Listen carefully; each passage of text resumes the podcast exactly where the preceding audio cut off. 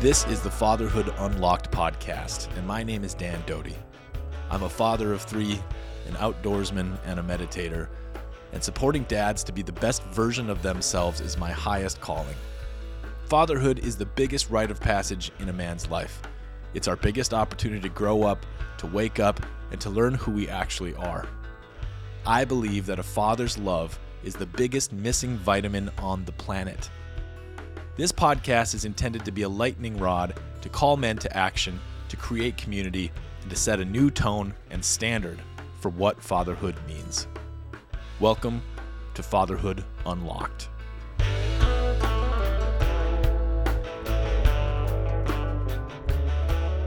Oh man, I just tried to do my intro and it was like I was plugging my nose and doing it like that. Then I realized that my son, Jude, he's 4.5. I guess he'll be 5 soon. He talks like his nose is plugged all the time. I have no idea why, because it's not. Anyway, let's get on to this. I am so excited to welcome Stuart McCalla to the podcast. You ever meet someone and you just really like them, you know? Not in like a loud way, but just a very deep, quiet, but strong way. I love this dude. Stuart is a managing partner at Evolution, and I have an announcement about Evolution in just a minute. And he is a coach and consultant supporting senior leaders and leadership teams, mostly at fast-growing companies. He's worked with lots of the big ones that you are very aware of, Twitter and Slack and Dropbox and all those kind of things. And Stuart, here's some words that stick out as I think about this dude. Immensely kind, but also kind of scary, kind of like a very strong, masculine, just the most kind, warm-hearted, loving guy you'd ever met. And I have known Stuart for about a year now, and that kind of leads into my announcement that I have recently become a partner at Evolution. And Evolution is an executive coaching culture development for startups, high growth, and mature companies. It is an incredible group of individuals, of people. I've found my tribe. This podcast is obviously about fatherhood and the perspective on fathering. And a huge part of my world and my work and my time is spent in organizations and with leaders. But I have a growing passion for leadership. And I actually know that it overlaps with fatherhood and what we're doing here in this community completely. And in this conversation with Stuart, we get to explore that. We get to explore both. And it's a really fruitful exploration, a fruitful inquiry. And I'm excited to share both about my becoming a partner at Evolution, and in the coming weeks and months, I'm going to share much more about my work in that direction. If you follow my newsletter, if you follow along with what I'm up to, super excited about that. And I thought it'd be just a cool opportunity to release this podcast and this big conversation with Stuart at the same time. Last thing, before we get to this conversation with Stuart, is to name all the other things going on, because there is a lot going on right now. The Fatherhood Unlocked Facilitator Training is starting a week from right now, starting on the 18th of September, 2023. It is an 8-week training. And in this training, I am going to share the very best, basic, simple, best practices of running men's groups. And we are going to do that in the context of supporting dads. And I have a big vision here. My big vision has to do with, my existing programs, Father's Fire, Fatherhood Ready. You can find out more about those on my website, but it goes beyond that. I have visions of having fatherhood support people in schools across the nation, across the world. I have a vision of communities where dads are getting together to directly and intentionally mentor the younger generations. I also am very curious about taking this fatherhood work into the grandpa level too, getting grandfathers engaged and supportive. And anyway, lots of big dreams. The first building blocks of these dreams are real now and are happening. And this facilitator training is a way to step up, step forward, become a leader, not only for your family and yourself, but for your community and for really dads at large and families at large. And I really do see this as one way to support the whole collective human endeavor here. So check it out, dandoty.com. Look under the Fatherhood tab and, you can find it. Beyond that, Father's Fire is an online men's group for dads, and we meet weekly. We got all kinds of cool stuff going on. We're doing a big fitness challenge in October. We have our weekly meetings. We're also been doing book club. The first book we read was Hunt Gather Parent, which I'd love to get that author of that on the show. And right now we're reading Siddhartha, my favorite novel of all time. And that is opening up to open enrollment at the end of September. So starting in October, we're going to be enrolling. I got a lot of great facilitators. Every guy coming into Father's Fire will have a professional facilitator for every 6 guys. And it is both a high touch, deeply committed, intimate men's group with a small group of men, but then you also have this larger community. And it's just amazing. The wisdom and support, on our chats, people are talking about death and parenting and the stress of little children, and then also talking about power tools and just, normal fun shit. So it's been really lovely, and we're going to open enrollment to Father's Fire at the end of this month. All right, enough yakking. Strap in and, have a beverage, whatever you want to do. And I hope you really get a lot out of this conversation with Stuart McCalla.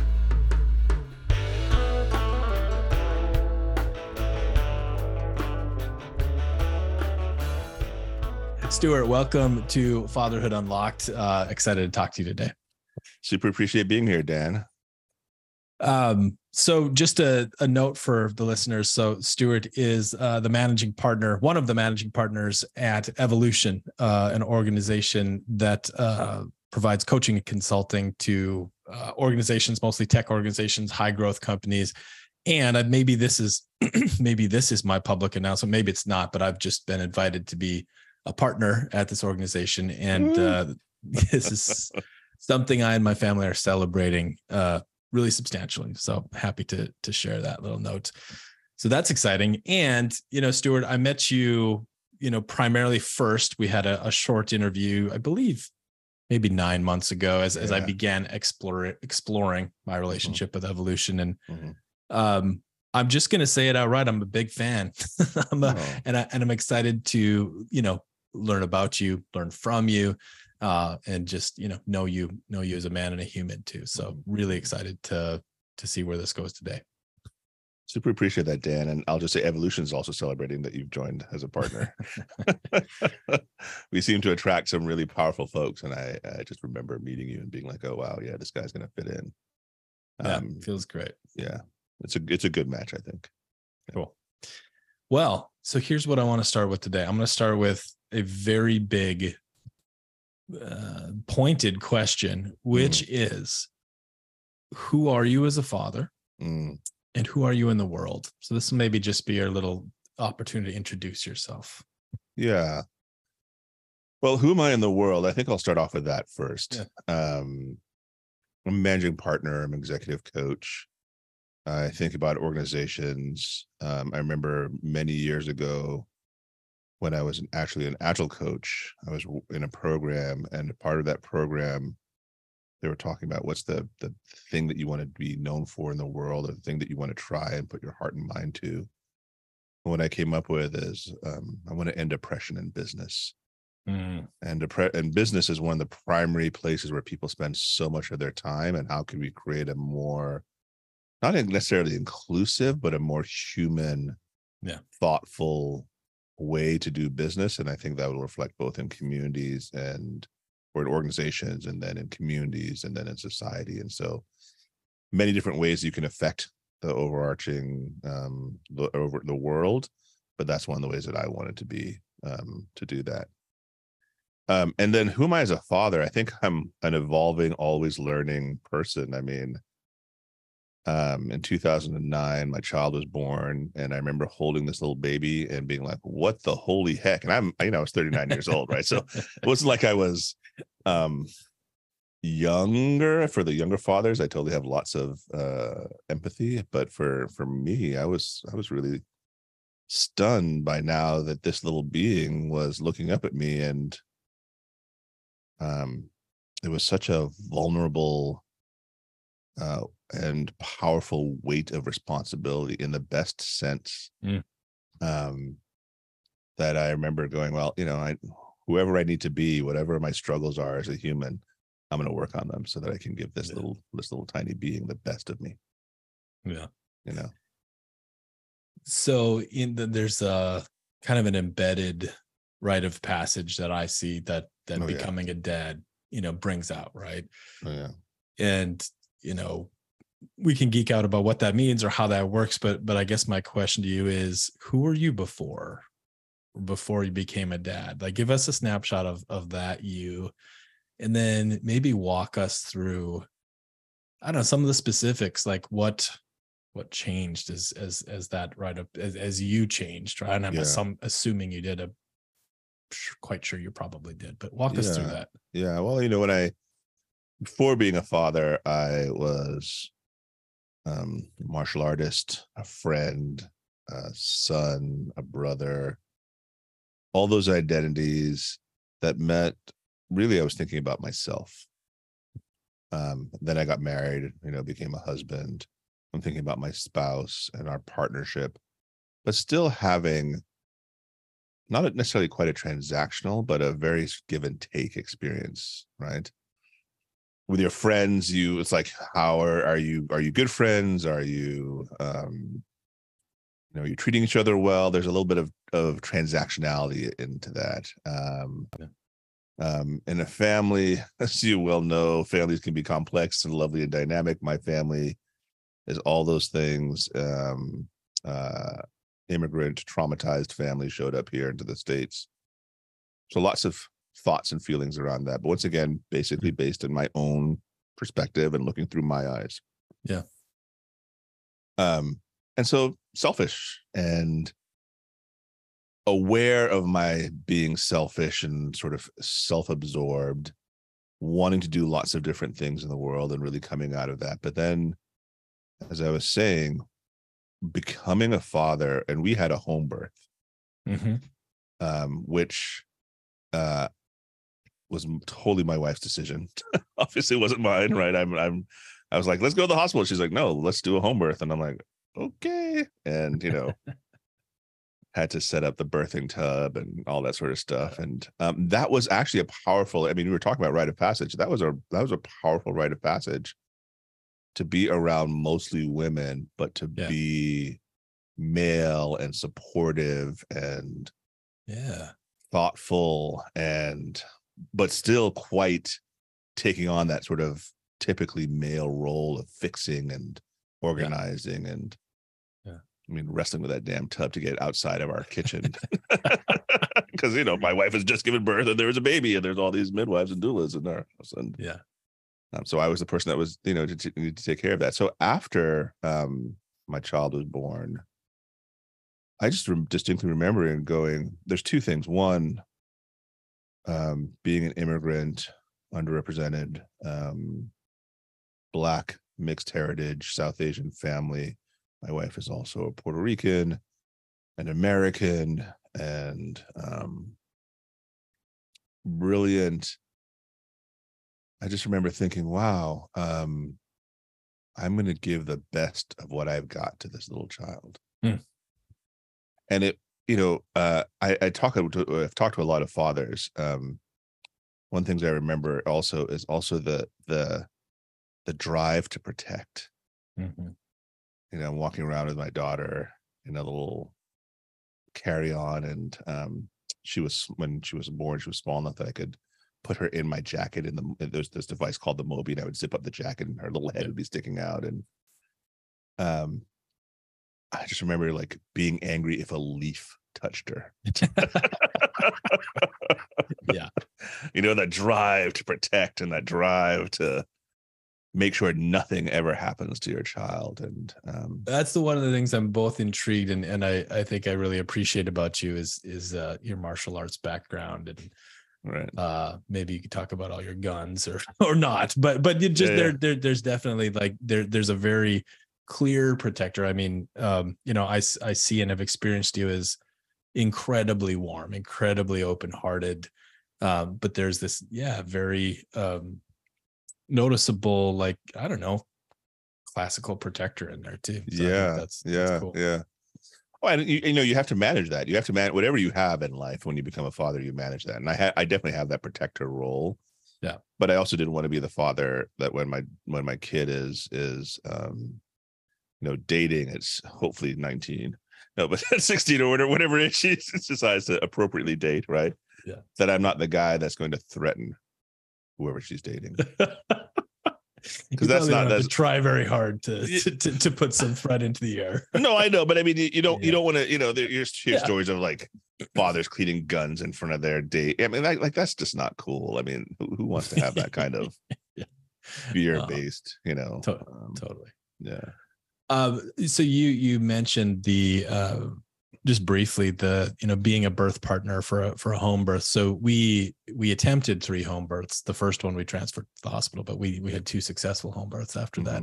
Mm-hmm. And there is something really wild. I mean, for me, speaking from my experience, really wild about that. And one little thing that I like to trip out about is, men as birth partners is a pretty recent. It's an extraordinarily recent phenomenon. Like if you, and I'm sure there's examples to the contrary, I imagine, but generally speaking, if we look back on all of human history, that wasn't a dude's place, right?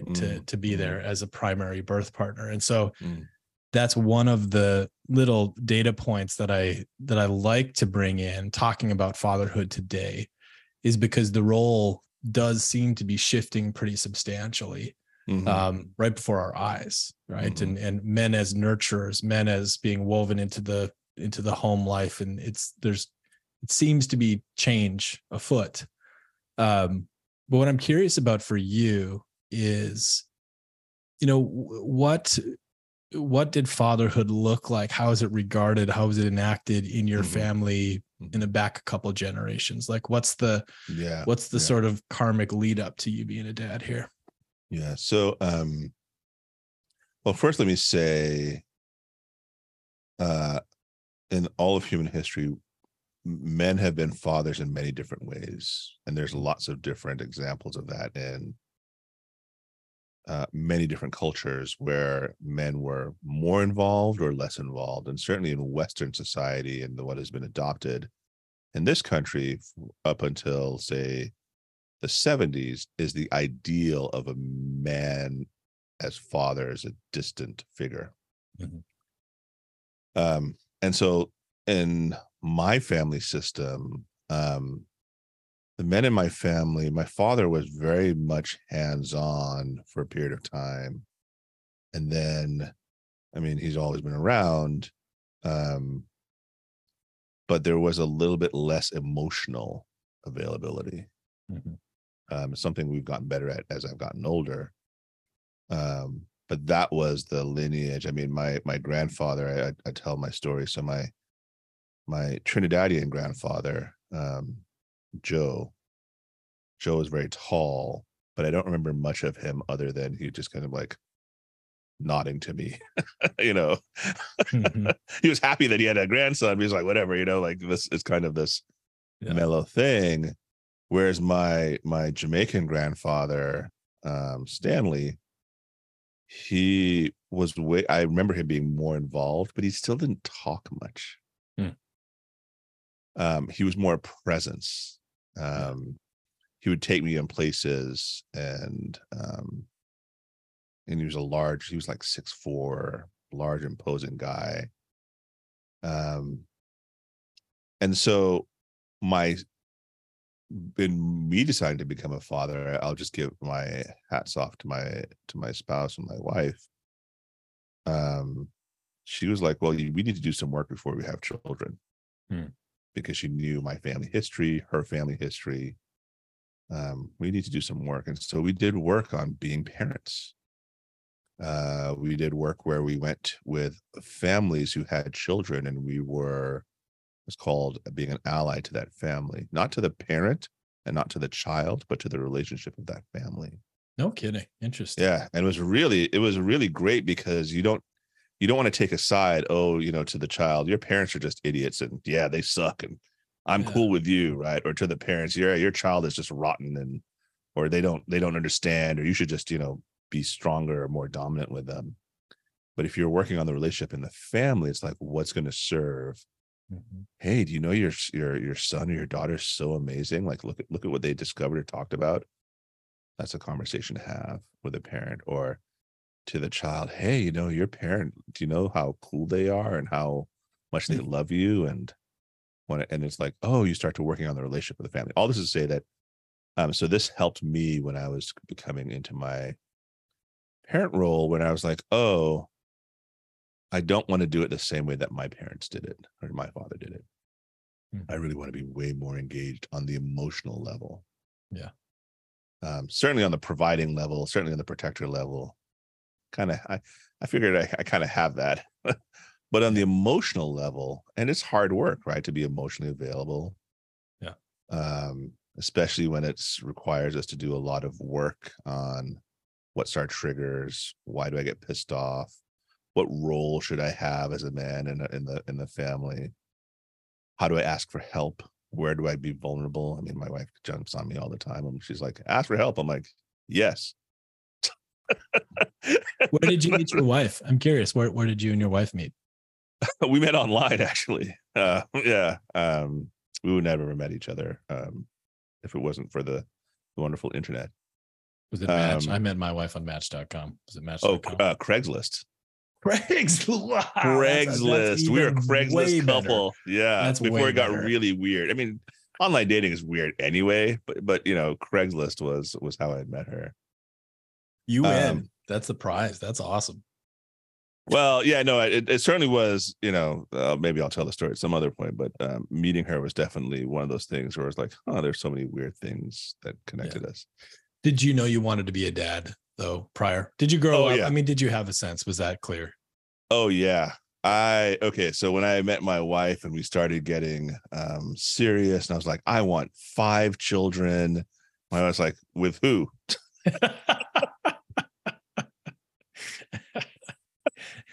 Well, that was real for you though. That was real. I was like, I really wanted to be a dad, but I'm really glad I did not become a dad at that age because I still have and still do lots of work on myself because of trauma and history and all that sort of stuff. Like I'm in no way, hopefully anybody who is listening to this, I think I just want to offer that doing work on yourself and facing your fears and your demons and your struggles, like that's the best way to be a dad, because then you have more compassion and empathy for your spouse and for your children, right?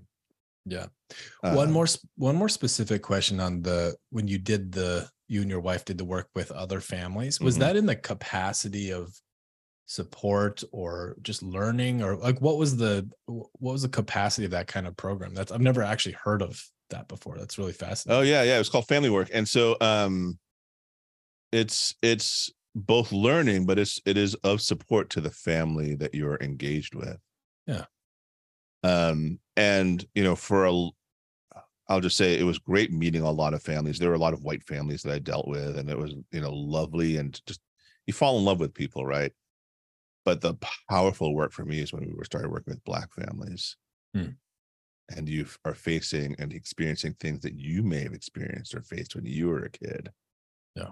And you have to work your way through that. Right. And so working with families, I mean, I remember having, this kid, and it was tough for me. Like I grew up in an immigrant Caribbean household where you don't talk back to your elders. So when kids would tell me, shut up, I was like, what did you just say now? Yeah. But knowing that is that child's frustration coming to the fore, and you can say, hey, you don't talk, you have a different tone. Like you don't get to talk to me that way, but what's going on with you? Yeah. And that's a much different way than saying, you ever say that again, I'm going to knock your teeth in, right? And like having that kind of violent domination kind of fathering, right? It's different to have a more thoughtful approach. So that family work was really powerful And I remember doing it for 4 years, and hats off to Ali Ihara Brown, who was one of the people who brought me into family work. Mm, cool. And her family just, you know, like loved them, and they're a mixed family. Just loved that family. Still do. Wonderful. And it's powerful. It's powerful work to do. I would highly advise it to anybody. Very cool. I'll look into it. Yeah.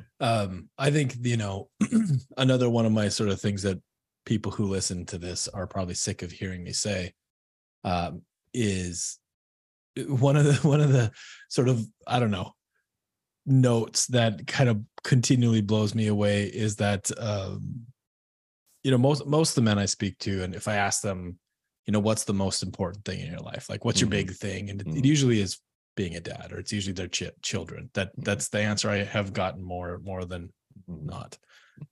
And the I don't know, in our culture, the level of intentional preparation or education, or I mean, think about it, like you can be an accountant and go to school for 4 or 6 years to be an accountant, and that's this thing that supports your big thing in life, right? But the big thing in life, we tend to just stumble into for the most part. And we're programmed by how we were raised in these things. So I love that, to highlight that, you know, you and your wife had the foresight to, hey, hold on, like we should, you know, probably address some things, look at some things. We need to do some work beforehand. And, you know, this mine is... I think not as intentional, and well, it was intentional, but different.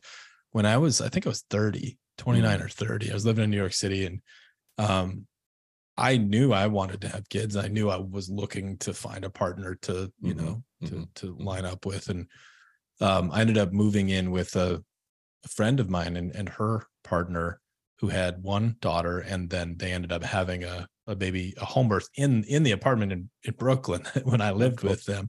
So I spent a year, I realized I had never held a baby before. Yeah. I was, you know, 30 years old, had never held a baby. And I'm like, man, I'm walking blind into this thing I think I want more than anything. And I should maybe try, you know, get close to it somehow. So I'm really grateful. That's my friend, Mandy and Kevin. And that was wild to be like a single dude in New York coming home and, you know, a birth is happening. Yeah. And you're like, whoa, that's, yeah, exactly. Yeah. Well, you know, I think what's powerful too, what you're saying is when people see that you have a level of skill and attention for being a father or being a paternal like figure, and hopefully an enlightened paternal like figure, like somebody who's going to really support a relationship with that person and their parents, whatever. I mean, I remember friends of mine, even before we had a child, would see me and be like, here, hold my kid, because they knew that I was going to be like, okay, this is now my responsibility, and I'm going to make sure nothing happens to this child, right? Because, dudes take that on. I think a lot of guys take that on, and then to your point, don't necessarily have a place to talk about what it means to take that on.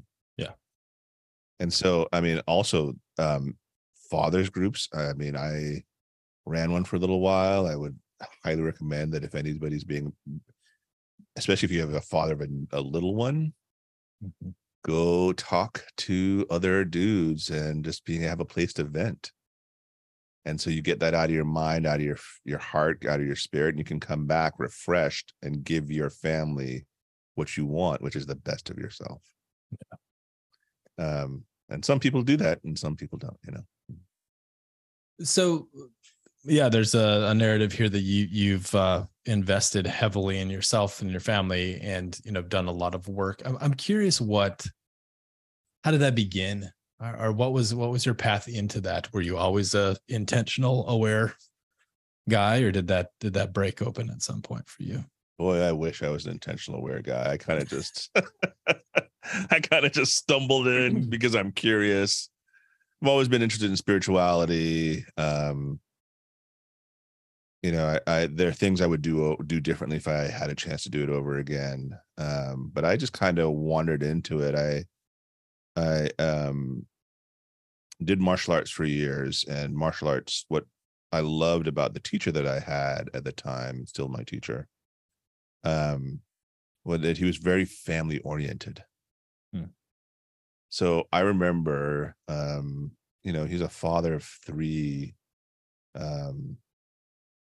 and we'd come to his house to train, and then it's like, okay, let's all eat dinner, and we're holding on to his children as we're all talking, and they were like, you're our uncles, and we're going to climb all over you. And it was a very family relational experience, right? Large Mexican family. So I kind of got that from him, this idea of like, you make it work with all aspects of your life. And if somebody comes into your life, they know that you're a father, and you're just going to be like, it's one of the things I got to do. Yeah. And you're going to be part of it. And so we were all part of it. And so that, I think that's what put me on the path to be thinking about being a father, like saw what he did, what I really enjoyed, and respectfully what I didn't enjoy about him being a father, right? To his children, seeing that. But that idea of just being so loving and open and caring to like not only be around your children, but to bring other people in as well too, was super powerful. Yeah. And then, as I said, I met my partner, and she was like, we need help. Mm-hmm. So that was the intention. It wasn't my intentionality. It was her intentionality. She's like, we need help. I'm going to be married to you. And I'm like, okay. All right, Captain. What kind of help do you think? We tried lots of different modalities. We tried 12-step programs, reevaluation counseling. That was part of the family work, individual therapy work. And my thought is, for families, if you can, try it lots of different things and see what sticks. Yeah. And that's what we did. We tried lots of different things, and there are things that stuck and things that didn't. And what especially stuck for you? I'm curious. What things like really made an impact? Well, I think when I started working on trauma, that for me personally, that was a game changer. This idea of there's an invisible script that runs based on some sort of traumatic event. Mm-hmm. I had to work on anger. We have a couples therapist, and when I remember when I first started going to her with my partner, I would get so angry. I would either like I couldn't think. Mm. Right. I couldn't get, and that's a trauma response, right? To be that angry where you can't really verbalize or articulate. Yeah. Now I'm able to have really highly charged emotional conversations, relatively calm. Yeah. So that was the biggest thing for me, was working on trauma and working on anger. I really loved the fact that my martial arts training was like, you never hurt anybody in anger. Mm-hmm. Right? You don't go off and start, attacking somebody because you're angry. And probably because I thought my martial arts teacher would beat the crap out of me if I ever did that. He found out about it, right? And I'm like, that's not something I necessarily want. But it was this idea of like, hey, I need to work on my emotional landscape so I can show up better. And that was really the biggest game changer for me. Yeah. Yeah. A big part of my path was men's work specifically, and you mentioned running a father's group or noting father's group. I'm father's groups. I'm curious. I think you've done MKP specifically, or I haven't. What type? Oh, you have not. Okay. I have not. No. Yeah. I know a lot of people who've done MKP, and for the people, I guess you've talked about the Mankind Project. I haven't done. I've done shadow work. I have done reevaluation counseling. I've done online. I've done therapy, and I don't know if this is taboo to talk about, but I've also done a lot of psychedelics, intentional psychedelics, as a way to heal trauma. Not taboo at all. I mean, if you're interested or willing, I'd love to hear more. I mean, it's so have I. So have I. I don't lead with that all the time, but Actually, I think that's a. And again, we don't have to open that can all the way up here, but I think that's an important conversation in the context of parenting. Well, absolutely. I mean, I think it is a path to self-exploration, self-realization. I do believe that you can overdo psychedelics and looking for information or healing through psychedelics. I don't think you can do a lot of psychedelics every year because it really requires a lot of reflection and integration. Yeah. Most of the psychedelic practitioners that I really trust are therapists. Yeah. And they're like, yeah, you have to do some sort of integration piece around this stuff. And I'll just tell you, one of the stories I remember is coming out of a large tech company. I went through a psychedelic journey. I remember I was taking the substance and I was shaking, like, you know, the stress of being in a large corporate environment was just finally coming off me. And I went home and, you know, a couple months later, I said, hey, to my wife, like, hey, you know, I did this thing and you have seen me. She goes, well, I said, what's your experience of me? And she said, I you're softer. Mm-hmm. And I was like, okay. Yeah. So I'm softer to my wife. I'm softer to my child, softer to people around me. It's not as the edge isn't there. Yeah. Which I don't want to ever have again. You know, that kind of edge that men get. 100%. You know, it's like, that's just not, that's a defense mechanism that I don't need, right? I don't need to do that. So yeah, psychedelics was really important, an important tool for me. I'm so curious, and I've actually not had any conversation like this on the show yet, but I'm curious how you may talk about psychedelics. I mean, it's obvious we're in a moment, right? I mean, the landscape is changing so much, and I haven't had my children are quite young, and there's no need yet to, you know, bring it to the table and discuss as a family. But I'm curious how you have or would speak about that to your daughter or to the family. Yeah, I mean, I think with my daughter, what I'll just say is, I mean, you know, she's a teen, so it'll be interesting to have a conversation about substances anyway, generally. Yeah. Yeah.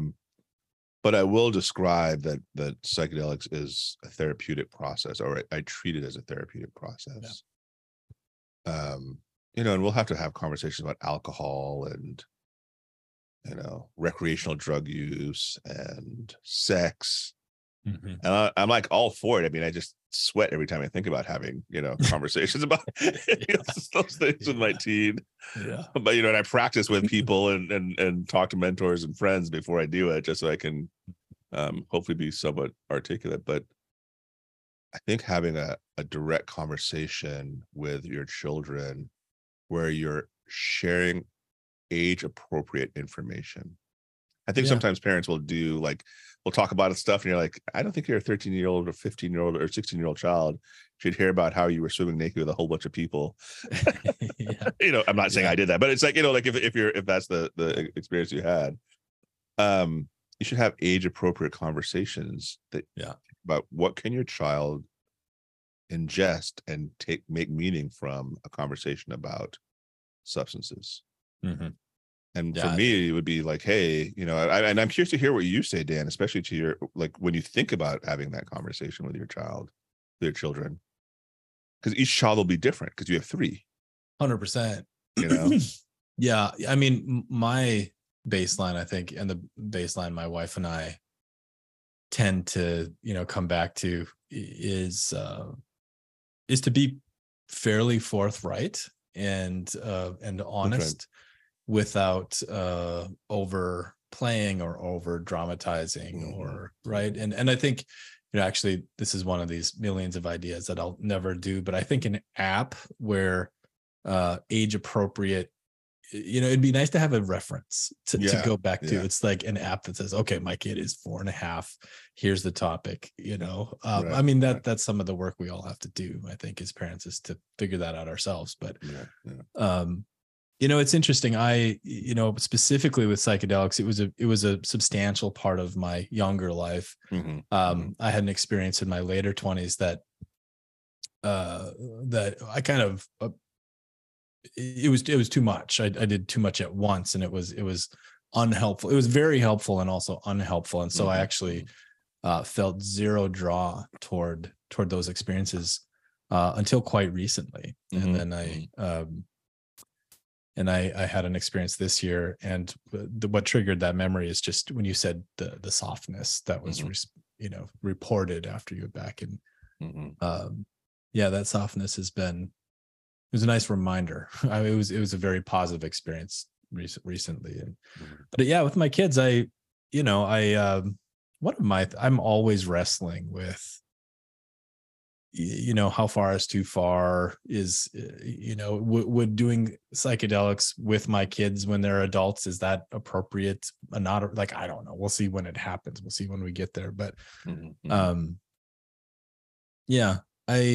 I tend to feel like we don't do a great job discussing what seems to be the most important things oftentimes, right? So death, sex, psychedelics, spiritual experience, relationships, absolutely, life purpose, all that sort of stuff. Yeah.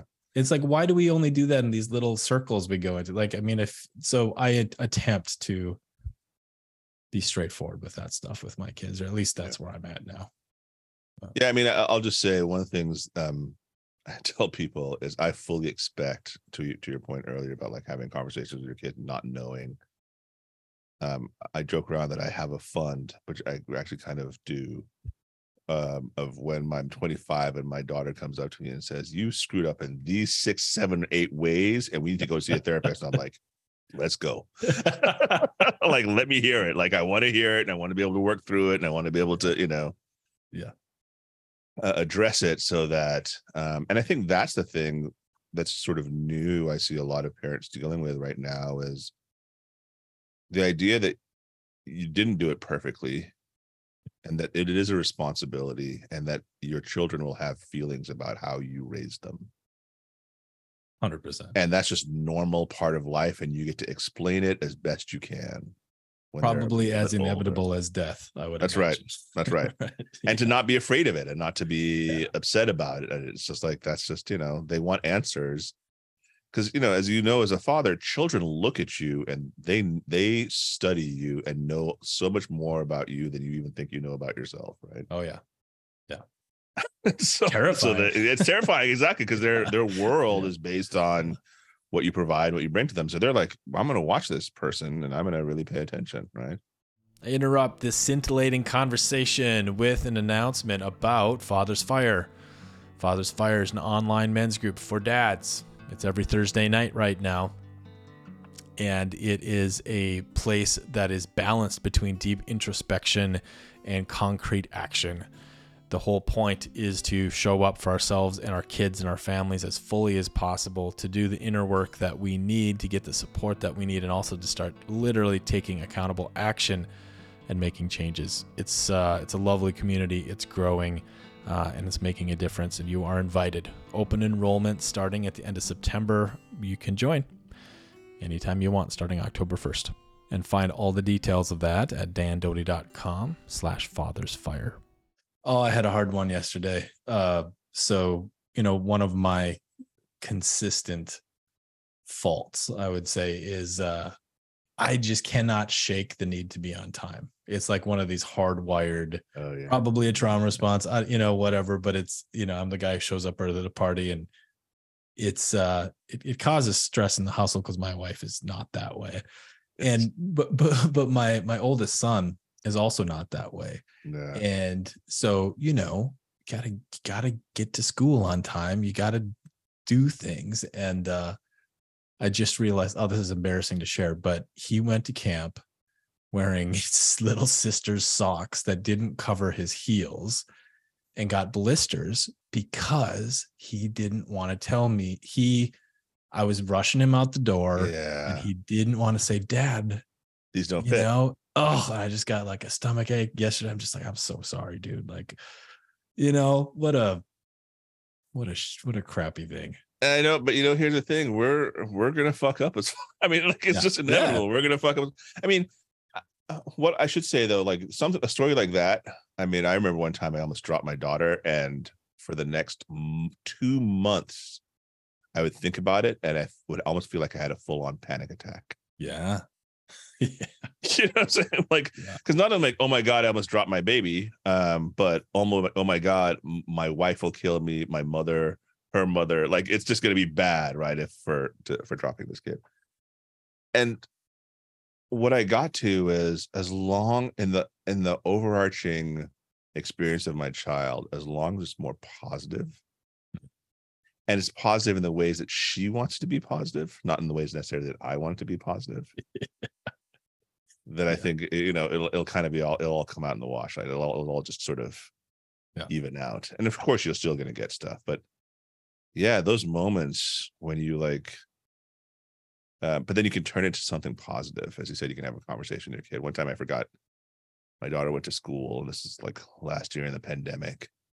She's in a private school, and I forgot to pack her lunch. And so I DoorDashed. Nice. And she was like, this is great. I got Thai food delivered to me and in the middle of the day with all this stuff. And my friends were like, you're amazing. Your father's great. And I'm like, I turned that into a win. Perfect. You know? Yeah. Yeah. So to shift maybe one sure. gear down a little bit more, you shared in the preamble here of both the power of fatherhood, but that maybe the sacredness of it. And I'm curious to hear you on, what is sacred to you? What how does family fit into that? And,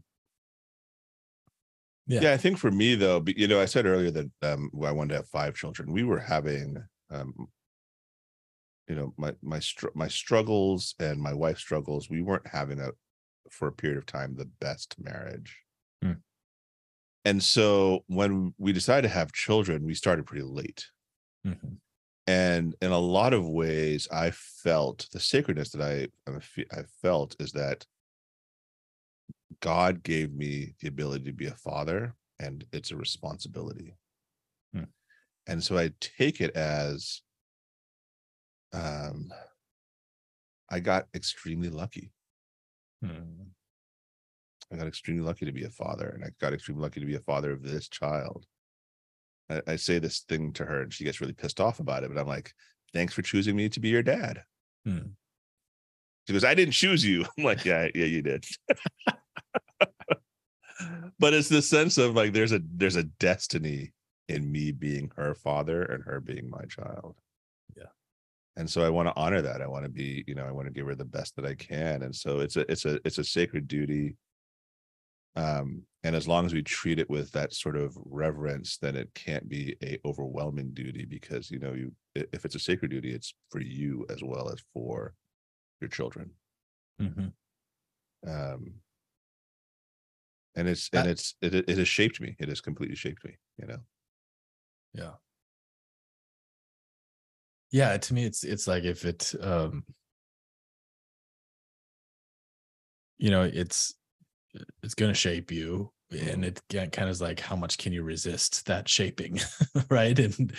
But I feel that's part of my mission with all this fatherhood work is I do think that the experience brings a lot of the goodness that we might all be looking for. And if we can just kind of let it, you know, then just let it. Yeah. And sort of surrender to it, almost like surrender to this role, and know that you're an imperfect human, and you'll, I mean, I think there's some way that TV and media has portrayed fathers as kind of either irreparably broken or completely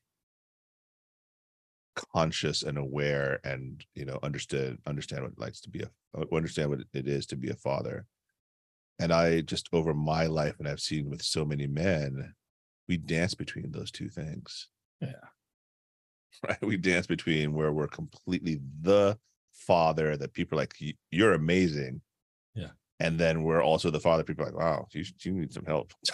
You know, and we dance between those things, and it's like, I wish we could all, like, if I love the work that you're doing on fatherhood, because I would love to see a fatherhood movement, regardless of whatever age you are of being a father, regardless of how you identify, like, because there are people who take on father roles who aren't biological fathers or stepfathers, right? You know, they're super uncles or anyway, so I just wish that there was a lot of space for men to explore fatherhood for them. Yeah, I mean, amen. That's, you know, that's some of the bet that I'm, you know, making in a sense here. And I, you know, just to kind of open this up to a slightly broader context, also really curious to hear your thoughts on this next part. You know, I really do believe that it's a role in life and in our society that has leverage. It has big impact, mm-hmm, right? Mm-hmm. And I think some of that impact may be due to the distance that a lot of fathers had been fathering from, mm-hmm, and mm-hmm, sort of. And I mean, there's also data, right? There's the measurable impact on mental health and mm-hmm, success in life if there's a present father, right? Mm-hmm. But anyway, my short thesis is that if we could somehow generalize or mobilize a more aware, introspective, just addressed sort of space for dads generally, I really feel like it would have very, very substantial impact in so many ways, right? Oh, completely. Yeah, completely. I mean, here's the thing that I keep noticing, and I want to sort of call out, which is there's this myth and narrative, for example, in Black communities, that there are not strong fathers, and that's so not what I see in my experience, right? And granted, there are fathers who are struggling in any ethnicity, class background, geographic region. But let's create a space where if there's a shot for that father to get some help, some support. Yeah. I mean, I remember one guy I was talking to, and I was giving him the line that I got, which is, if you're going to become a new father, you can't get divorced for the first 5 years. Mm. Yeah.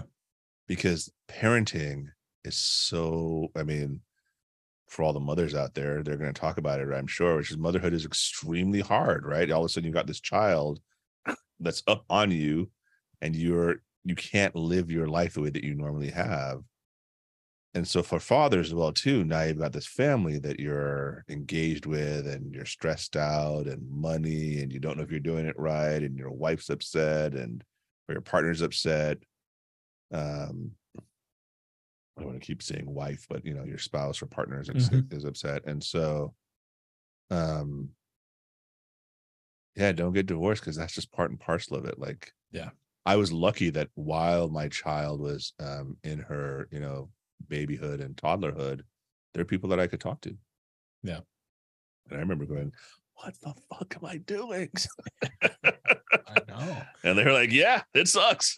Well, yeah, that's one of the things, right? Isn't it? Like, I think it's the same for marriage, but I think we do a poor job giving people a heads up what the reality of these things are, right? I mean, I literally had no idea things would be as full and difficult as they are at times, having a family and being married, right? I mean, I did a lot of work in preparation too, many, many years. Mm-hmm.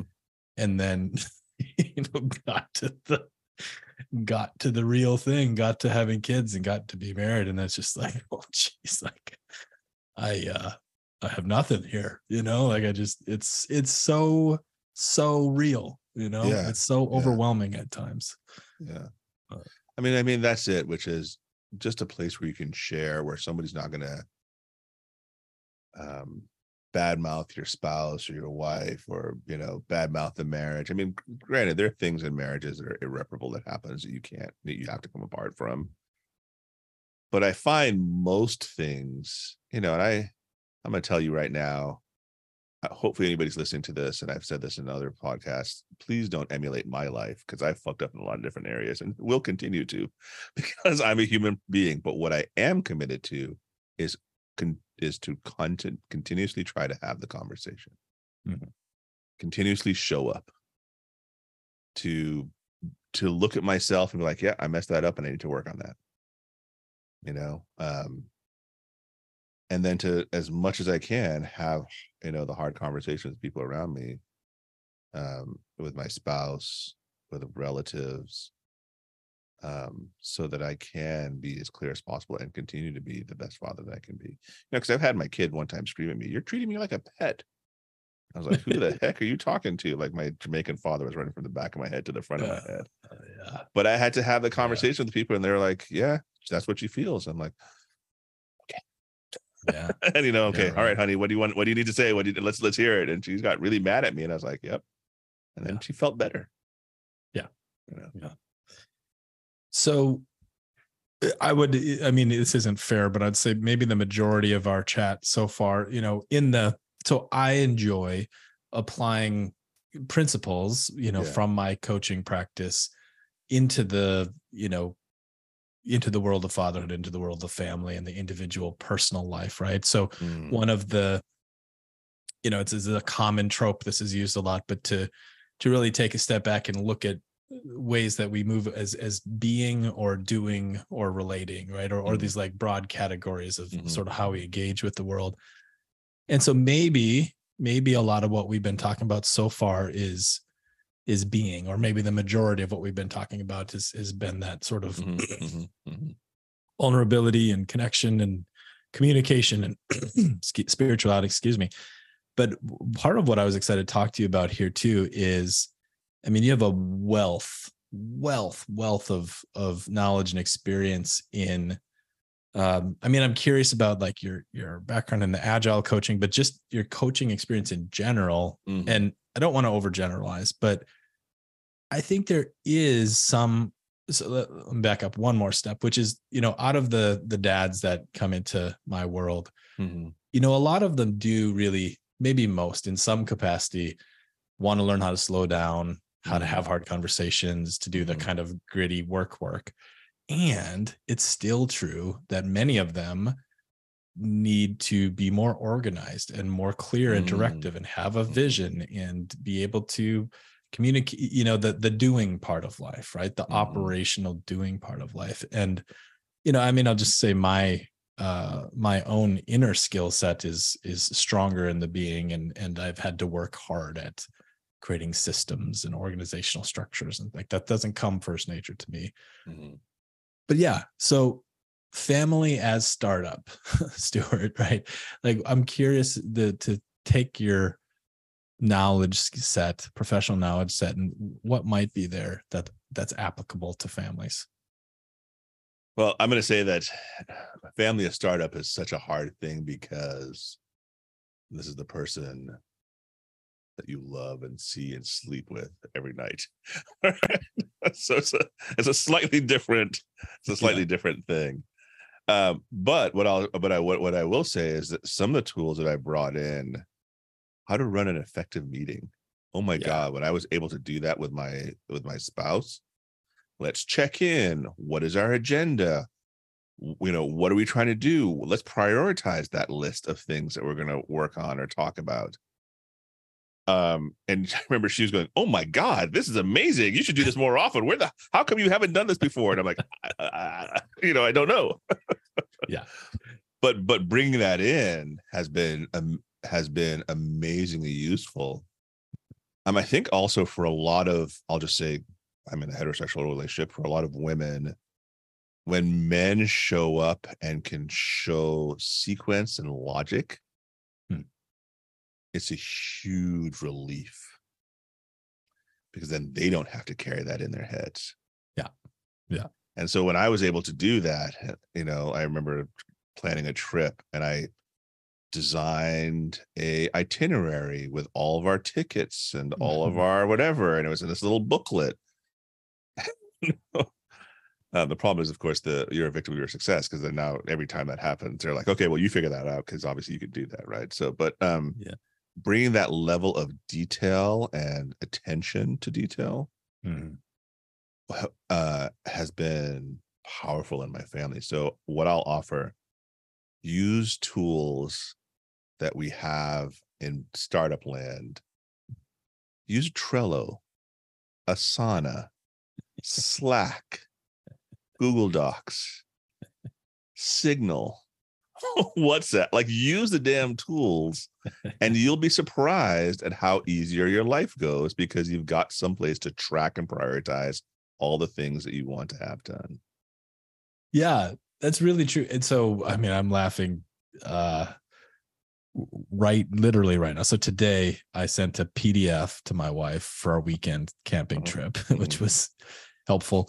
But we're actually, our biggest struggle in our marriage right now is, we have, I run the business, we have the 3 kids, my wife has a career, we have a home, we're building a homestead, right? Yep, we have chickens, we have a garden, we have the outbuildings, we have the yard, we have the cars, we have just all of this. So we're in the process of having a master tracking document. Like we're just starting this process. And again, I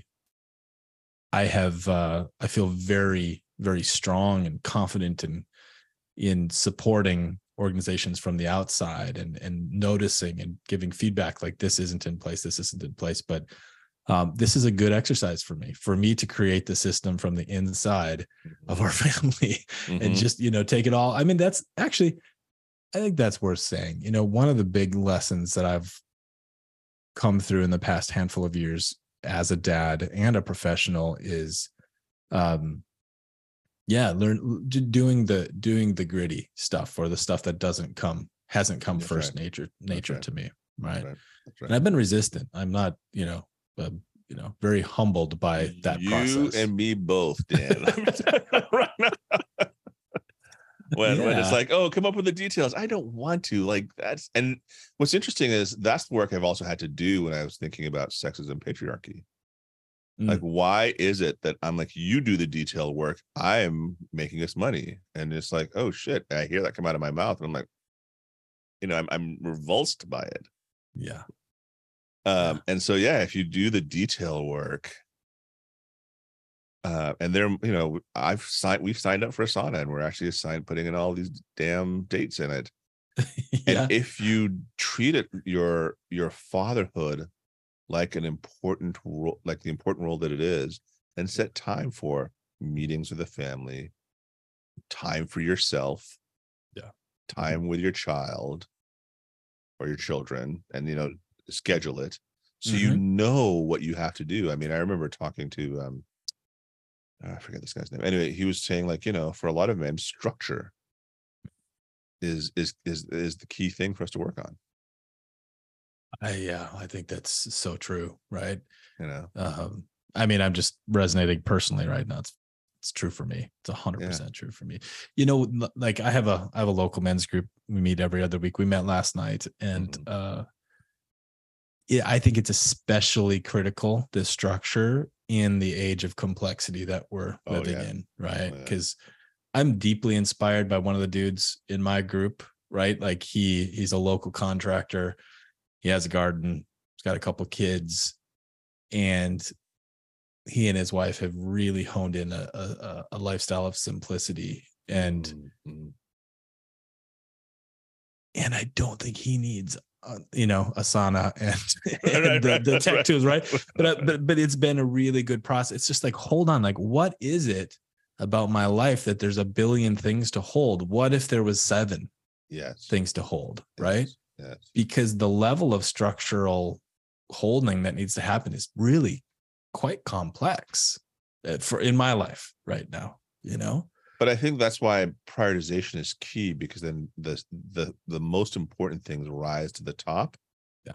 And especially if you track that over time. I remember like last year I kept thinking, well, my health is more important. And I was like, I don't want to like exercise, and I'm a chunky dude, and this really sucks, and I don't want to do it. But I'm starting to do it, because what I'm noticing is it is important not only for me, it's important for my family, and it's something I need to pay attention to. So how do I create a structure around that? Yeah. And for some people, it just could be, the whiteboard in the kitchen, in the kitchen, where you're writing down like, these are things we're trying to accomplish today, or these are the things we need to got to go pick up, the kid from soccer at 3:00 on a Friday. I put all of my things in all my child's events in my work calendar. Yeah. So I can see it. Yeah. Like just basic things that you tell your CEO, your VPs to do. Mm-hmm. You get to do as your father. You're a co-founder with your wife or with your spouse. So treat it that way. Exactly. That I've learned some marital lessons through observing and supporting co-founders. Yes, that's right. It's just 100%, you know, like, I mean, it would be I would not be proud of myself if I would learn those lessons professionally and not apply them personally. Apply them. Right? Exactly. I mean, right. So many guys, when I explain a little bit about this idea of structure and how to set up a meeting and to do it with their family, they're like, oh. And I've had the spouses come up to me and go, "Oh my God, thank you. I was about to kill him." And I'm like, well, yeah. That's a lesson I learned hard. And, you know, still am learning, because, you know, there are times I don't do it as well as I thought I would. So you mentioned the somewhere embedded in there was, you know, taking time for yourself. Are you good at that? Has that been something have you taken care of yourself in ways during the, I mean, I think there's a layer of sacrifice that's built into the job, right? That's real, but and it's always an interesting balance, right? Like how do you care for the self amidst it? How's that gone for you? It wasn't good for the first 10 years. I think that's obviously why not obviously, but you don't know that part of my story, but why it was so hard on us. I did not take care of myself. Mm. Or the ways I took care of myself were the classic ways that men do, which is drinking and watching TV and socializing. I'm really excited about the sort of information and studies on aging that are coming out there. You know, there's a bunch of people who are talking about that. And so now, like, I do this damn cold plunge thing. You do? I do. Oh my God. It's miserable when you're in that goddamn tank, but boy, when you come out, it feels great. You know? Yeah. So I am one of the very strange people. I love that. I freaking love that stuff, man. I love I'm a bit of a masochist around it. I like pain. Well, you know, but the thing is, I did I forget what his name is. Anyway, the protocol of, like, you sit in a sauna for 20 minutes and then you go into the cold plunge. Oh, yeah. Back out. Yeah. Huberman, probably. Yeah, Huberman, yeah. Huberman, exactly. And I think that's the thing, which is, as a father, we need to take care of ourselves, and we need to take care of our bodies. Yeah. Our bodies are the way, our instruments in which we show affection, especially if you hug your wife or you hug your spouse or you hug your husband or whatever that thing is, and you hug your children. Like, physicality and being healthy and feeling mobile and feeling good within your body is really powerful. So yeah, I've started to do that. The thing that I laugh at is that now I take a hot shower and I can't wait to do the cold shower part, because I'm like, oh, I'm too hot. Okay, I'm going to take a cold shower part. And I'm like, what the hell? What is that? You know, exercise. I mean, I did martial arts for years. And when my daughter was first born for 10 years, in my 40s, I pretty much ate everything I saw, drank and hung out, and it didn't really do much. And now I have to work my way back into health and into mobility. But it's not as you get older, it's not about trying to do the same things when you're 20 or 30s. It's do the same things as a 50-year-old. Yeah. Yeah. You know, so totally. Yeah. So yeah, so to your point, you were saying, like, what are the breaks? Like, yeah, I'm enjoying reading about aging and helping myself think about how to age well. So a double question or a layered question. I'm imagining that you've maybe advised or talked about work-life balance or some version of it with a lot of leaders. Curious what you tell them. And then curious how you've implemented that yourself too. Yeah, for a lot of leaders, I'm really like, what's your values? What are you trying to do? And we have that. I mean, the quote I love the most is moderation in all things, including moderation. So you get to notice when your life is out of whack and know why, and then what do you want to do about it? And sometimes it does, your life or your business requires you to hyper focus on a particular thing, but just don't get lost in that hyper focus, and, you know, continue to do that after the time is over. So for myself personally, what I do is, I just want to make sure I understand the question again, which is, you were saying, what am I doing? Have you kept a you know, a generalized work-life balance? How have you balanced the two for yourself? Yeah, I think I've gotten better as I've gotten older. Yeah. When I was working for large tech companies, I remember being anxious every night. Did I remember everything? What did I forget? What am I? The politics of being in a company that size, you know. Now I still have that, but I chuckle because I'm like, wait, I'm actually one of the managing partners. I am a leader in an organization that really designs and desires its people to take care of themselves. Yeah. So let me create a little nest and do a 20-minute deep breathing exercise. Or, you know, I've got, for example, there's a client that I'm working with. We're doing a large project for them. I know for the next 2 weeks after I come back from vacation, it's like that's going to be my primary focus. Yeah. Right. Yeah. So, but for the most part, I think my life's a lot more balanced. Yeah. Just because of the values that I have, which is I don't want to be one of those people who has a heart attack in their 50s because of stress. I may have a heart attack for other reasons, but not because of stress. Do you really have 3 chickens? I saw on your LinkedIn that you said I do. You have 3 chickens. Yeah.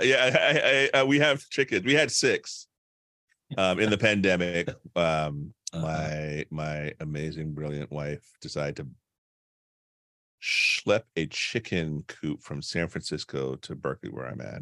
Okay. And then we had these chickens, and when they're small, they're really cute. And then when they're about halfway, they start to get really smelly. And they're full grown. I would like get them outside. And yeah, we have 6. We had 6 raccoons and other wildlife got to one died for natural reasons. And then now we have 3. Yeah. Yeah. But that's also another thing is also to take care of animals as a father, right? So you take care of the kid, to take care of the animals. It's a whole thing. Yeah. You have pets, right? We have 9 chickens. We have a cat right now. No dog. Well, that's complicated. We had, all right. It's very embarrassing. Great. We adopted an elderly dog a few years ago. Yeah. Named Bonnie, who was very lovely. And then Elise got pregnant with our 3rd, and my mom readopted the dog that we adopted. So ended up going with my parents, and which was I believe was the right decision for us. We were maxed out all the way, and she was had some needs, and so that's that. But then literally every night not every single night, right? But when my middle son, he's 4.5. When he got escalated and, you know, was crying or got upset for the last couple of years, like he automatically goes to, I miss Bonnie, right? So just, I mean, that was his big, big wound. And he was so bummed. So earlier this year, it was actually funny when I went to Oregon and saw you at the retreat, we got a puppy and it didn't work. It unfortunately didn't work. We had her, we were training her, we were getting training, all of the different things, but the kids couldn't be where the puppy was. She would tackle and maul all 3 kids anytime, and we had a 1-year-old at the time. And so yeah, that's dangerous. That's right. It got dangerous, and it wasn't working, and the training it was taking, but anyway. So it's a point of deep, I guess, embarrassment for me. But I think my wife even more so, and she just wants a dog so bad. So no, we don't have a dog. We are considering. We've raised chickens for meat in the past. We're considering getting some pigs. Yeah. But you know, talking about the work-life balance for me at this point, it's, you know, with the kids as little as they are, you know, my day, like without exaggerating, is, you know, 5:30 to say 8:30 p.m. Right. And there's no, I mean, one of the things about fatherhood that I've enjoyed for myself is like there's no goofing around anymore. There is no gap in there, right? And so we have these visions of, you know, growing more food and all that stuff, and I think we'll get there. I think we just have to be smart about the pace at which we get there, right? And I think we have ambitions, and we also have little kids, so we're just trying to balance all that. But you know, that makes me think, though. I've got to say, Dan, one of the things I think about fatherhood as well too, and we talked a little bit about this before we started today, was this idea of creating an intentional community to have more fathers around. Yeah. Can you imagine what it had been like if you were going through all of this, that you had three other households around you? Okay, we'll do this part of the chickening, you know, and then this part of the raising, and then this. Yeah. And there's something I think about what I see as the next step around fathering and being a father is how do you be a father in a community? Yeah. Right now we live in sort of a modified family compound. There's a woman with two children. I'm not in any way, shape, or form their father. I know their father. He's a great guy. But how can I be appropriately fathering in this community with their with these two girls, their father, as well as the mother? Like, how do I support that family? Do you know what I'm saying? Yeah. Completely. And I feel like that's if we can crack that nut in the next 10 years, given the level of instability, both economically, climate-wise, societally, if more people can come into community and support each other, especially the fathers support the fathers, the fathers support the mothers, fathers support the children, and all the way around as well too, mothers support fathers, blah, blah, blah. We would have way more resilient, more communities, organizations will have way more resilience just built in society. I actually feel like what you're saying there, what you're describing, is maybe potentially in this, you know, unknown future we're heading into, might have to happen for us to be okay, right? I that's part of my general concern for my kids as a father is, you know, with the climate and the tech and just all of the things.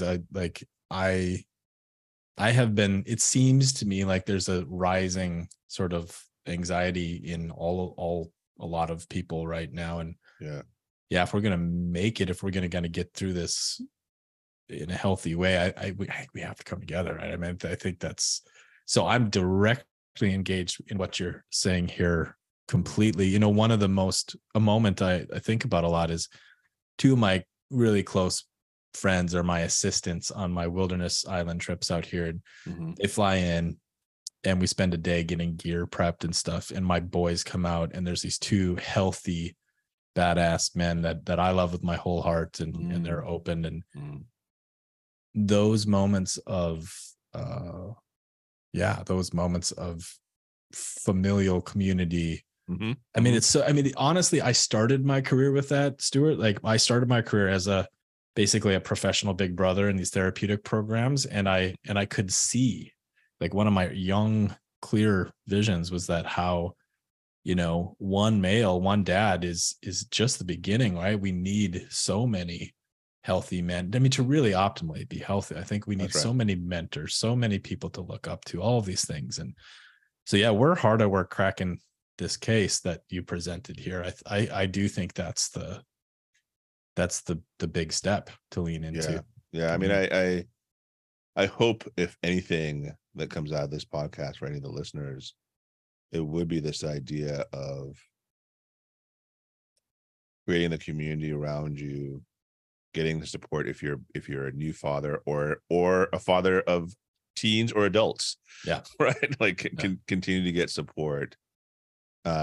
Creating a path or a plan where you can feel really good about being whatever father you were, either recovering or healing from mistakes you've made or celebrating the wins that you've had, you know, and for whatever your path is in being a father, just to look at that journey and be like, well, I did that, you know, whatever it was, I did that, and either I own it or and I make peace with it, whatever that is, good or bad.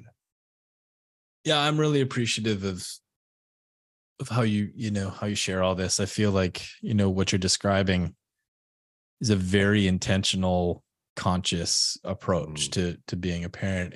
But I feel like the way I receive it, the way it lands, as I hear you say it, is really incredibly grounded and, practical and real and present. And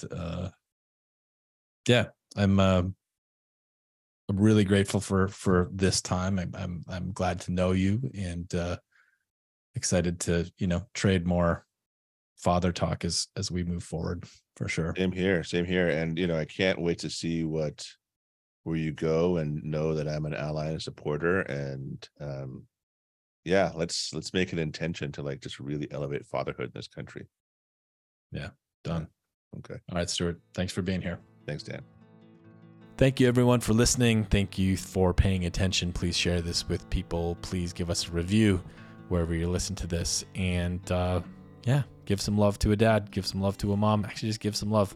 That's what you should probably do. All right, take care.